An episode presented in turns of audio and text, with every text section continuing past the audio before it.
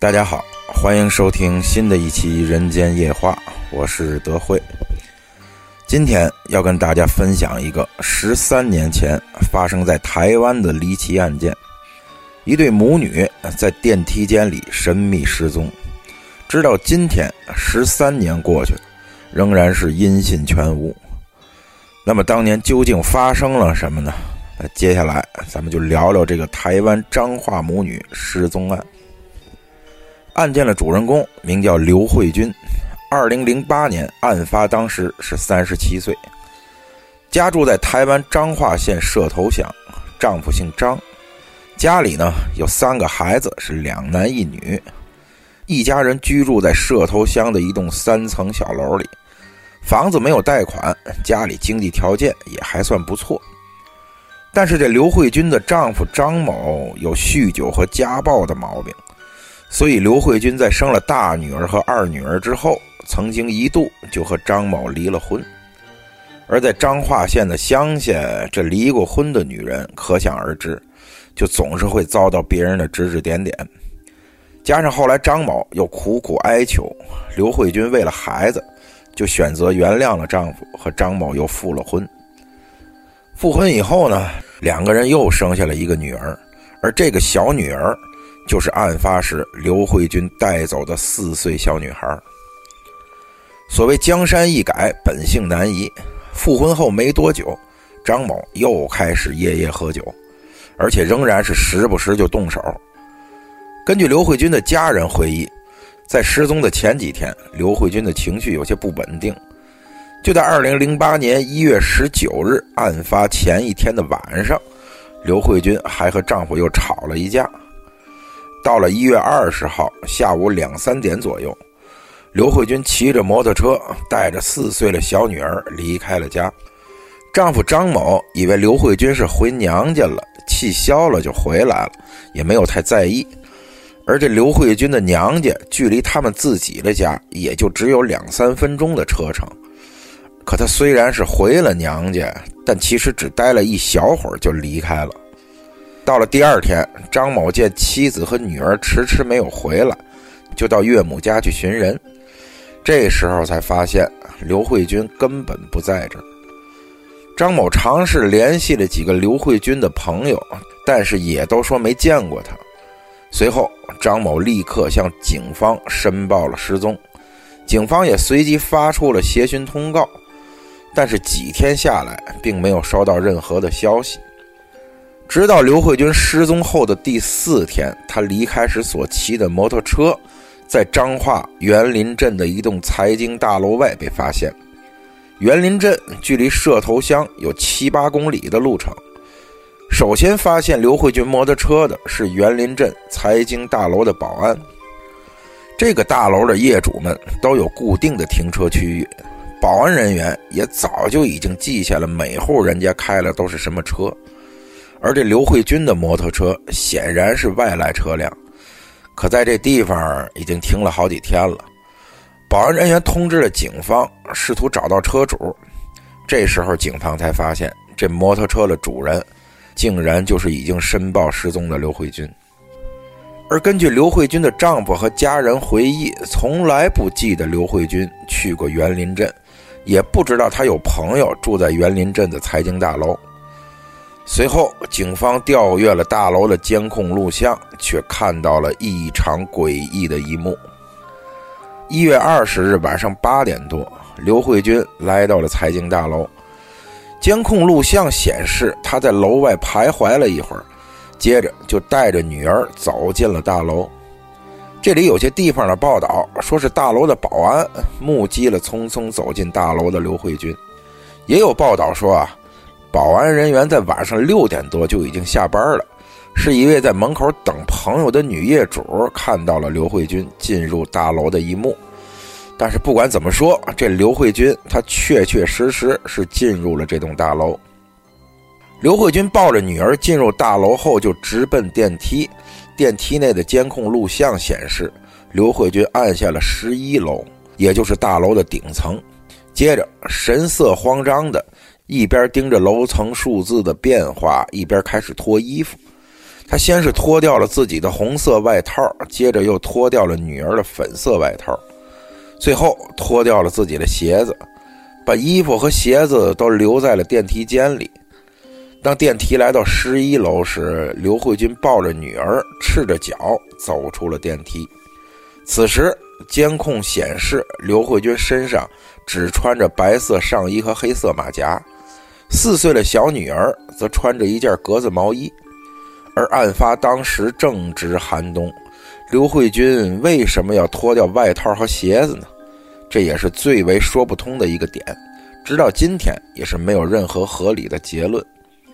这财经大楼的十一楼左边是一个佛堂，晚上有一名女性留下看门；右边是一家中介公司，晚上没人。十一楼的监控录像显示。刘慧君从电梯里出来，抱着女儿走进了楼梯间，此后在大楼里就离奇消失了。大楼的电梯从晚上九点开始需要刷门禁卡才能使用，而刘慧君进入电梯时刚好不到九点。此后，大楼的任何监控录像中都再没出现过刘慧君和小女儿的身影。接下来，咱们说说这个园林镇财经大楼。它总高是十一层，在当时算是小镇上最高的建筑了。大楼周围全部都是三四层的小矮楼，整栋大楼中一共有十三个监控录像，光一楼的大厅就有四个，所以首先可以排除的就是刘慧君和女儿又从一楼大厅离开大楼的可能性，因为他如果从大厅离开，就一定会被监控拍到。而监控最后显示，刘慧君是抱着小女儿进了楼梯间。这个楼梯间可以通往天台，也可以通往任何的楼层。但是楼梯间并没有监控录像，所以无法判断刘慧君到底从楼梯间去了哪儿。警方展开调查后，首先搜索的位置就是大楼的天台。天台上并没有安装摄像头。但是警方把天台的各个角落都仔细查找了一番，包括变电箱、消防通风口以及水塔。水塔在案发当时是上了锁的，后来开锁来看也没有发现母女俩的身影。当时还有人猜测，会不会母女俩从大楼跳到了周围比较矮的房屋，然后离开了？而紧挨着大楼的是一栋四层的矮楼。它和财经大楼的楼顶相差着七层，中间还隔了一条防火巷。显然，这母女俩是不太可能跳过去的。就算真的跳过去了，也不可能是毫发无损。这财经大楼的位置是镇上的繁华地带，周围有很多居民和商家。如果真的是那样，那不可能没有人看到。也就是说啊，从天台离开这条路，基本上就被堵死了。那么还有没有其他离开大楼而不被监控拍到的通道呢？咱们接着往下说。这个财经大楼的二楼是商铺，案发当时是空的，所以物业就把二楼锁了起来。也就是说啊，刘慧君从楼梯间是无法进入二楼的。而三楼到十楼都是居民住宅，除了三楼只有两户人家以外，其余每层都是四户。而住宅楼层的楼道里也没有安装摄像头。案发后，警方和刘慧君的家属从他消失的十一层开始，挨家挨户的走访，询问他们是否认识或者见过这失踪的母女俩，而最终也是一无所获。但是这个地方啊，还存在一种可能性，因为这起案件当时并没有被定性为谋杀案，所以警方也没有搜查令。在走访楼内居民的时候，是全靠他们的自主性配合，警方是无权进入屋内搜索的，更无权强制要求任何人协助调查。也就是说，如果那个时候楼内的某户居民说了谎，警方是无从得知的。经过一段时间的调查分析，警方最后得出结论：大楼的二楼以上没有直接通往外面的出口，一楼大厅。又布满了监控摄像头，而刚才我们也提到了，也排除了刘慧君母女从天台跳下离开的可能性。那么他们如果想离开大楼呢？那唯一的通道就只剩下地下的一层和二层了。大楼的地下一层是个台球厅，案发当时是营业的，每天晚上十一点到十二点之间才关门。刘慧君母女出现在大楼的日期是二零零八年一月二十日，这天是个周日，晚上九十点钟啊，台球厅应该还是有不少人的。这台球厅有一个通往地面大街的专用楼梯，也是台球厅的主出口。但是这个出口是有摄像头的，警方也调阅了这里的监控录像，并没有发现刘慧君母女的身影。不过台球厅的另一侧还有一个隐蔽的出口，是一个通往地面的防火逃生梯，那里是没有监控的。也就是说，理论上刘慧君母女是可以从这个逃生梯神不知鬼不觉地离开大楼的。但是有一点值得注意的是，这个逃生梯非常的隐蔽，没有来过这栋大楼的人是很难找到它的位置的。而大楼的地下二层是一个停车库。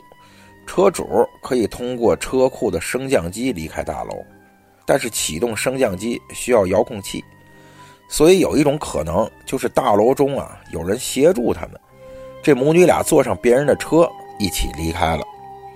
这个停车库还有一个后门可以通往隔壁的大楼，但是案发当时这个门是上了锁的，门上还落了一层厚厚的灰。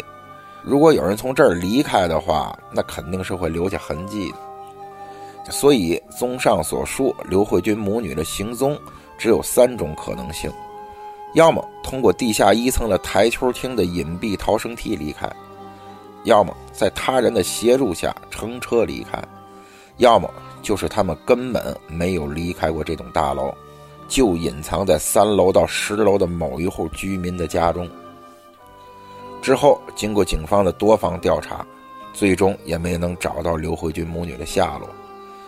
在这案子发生了五年以后，二零一三年，警方又曾经再次调查过母女俩的生存痕迹，发现刘慧君的银行卡、身份证和社保卡都没有被使用过。小女儿如果截止到二零一三年还在人世的话，应该有九岁了，但是也没有找到她的学校入学记录。根据刘慧君的丈夫张某所说，妻子离开的那天没有拿手机，也没有拿银行卡，只是有可能带了一点现金。至今为止，整整十三年过去了，母女俩再也没有任何的消息，活不见人，是死不见尸。这园林镇财经大楼的房价也因此是连年的低迷。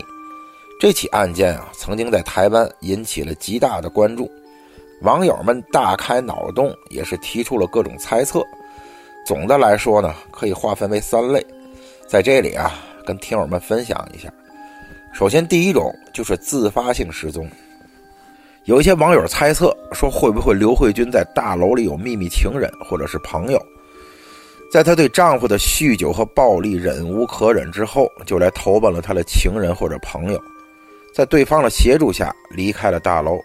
制造了这样一起离奇失踪案，此后就去到了一个新的环境，展开了一段新的生活。这种猜测呢是有一定道理的，但是仍然存在着不少疑点。首先，如果刘慧君在大楼里有熟人的话，那么保安此前不可能没有见过他。大楼的保安每天是六点钟下班，咱们假设刘慧君每次来见朋友或者约会情人都是在晚上。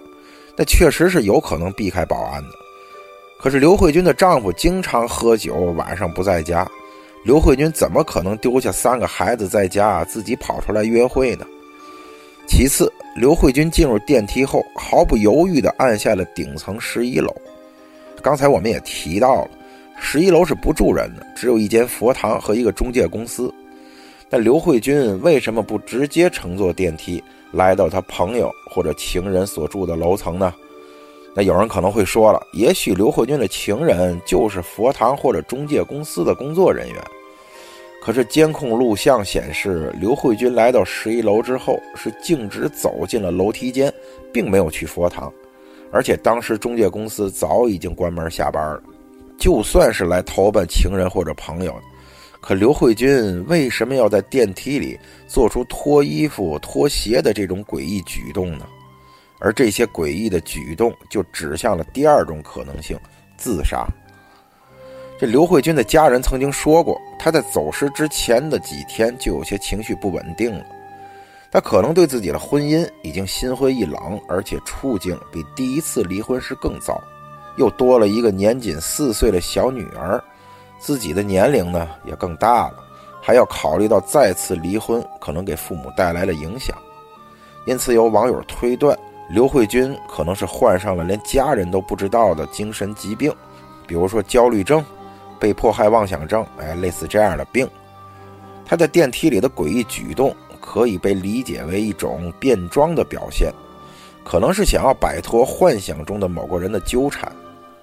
另外，事实上，这个脱衣服、脱鞋，在很多跳楼自杀的案例中都能看得到。脱鞋的动作呢，会增加仪式感，象征着当事人已经决心踏入另一个世界。可是，这个自杀说最不符合逻辑的一点是，这个刘慧君母女的尸体去哪儿了呢？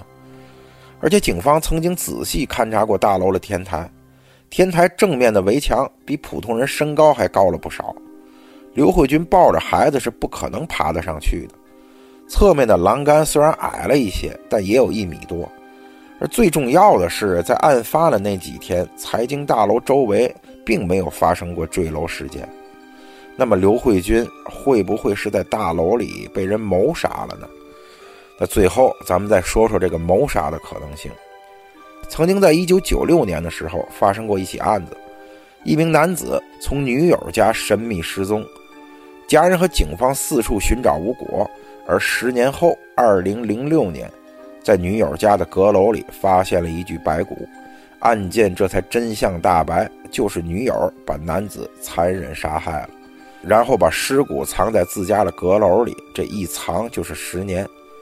所以这失踪者最后出现的地点和最后见过的人是最有嫌疑的。而在这件案子中，刘慧君的丈夫张某之所以没有被列入嫌疑对象。是因为刘慧君最后出现的大楼并不是他们的住所，张某也从来没有在这个大楼里出现过，因此不少网友认为刘慧君母女是被这个大楼里的人给谋杀了。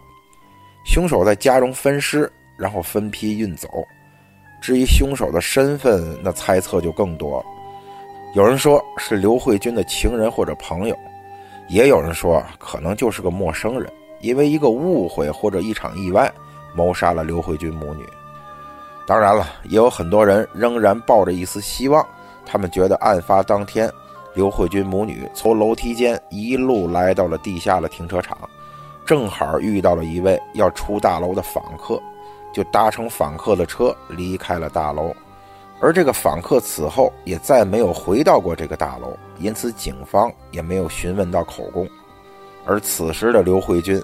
已经摆脱了他糟糕的婚姻，带着小女儿开始了新的生活。好了，今天的故事就给您讲到这儿，咱们下期《人间夜话》再见。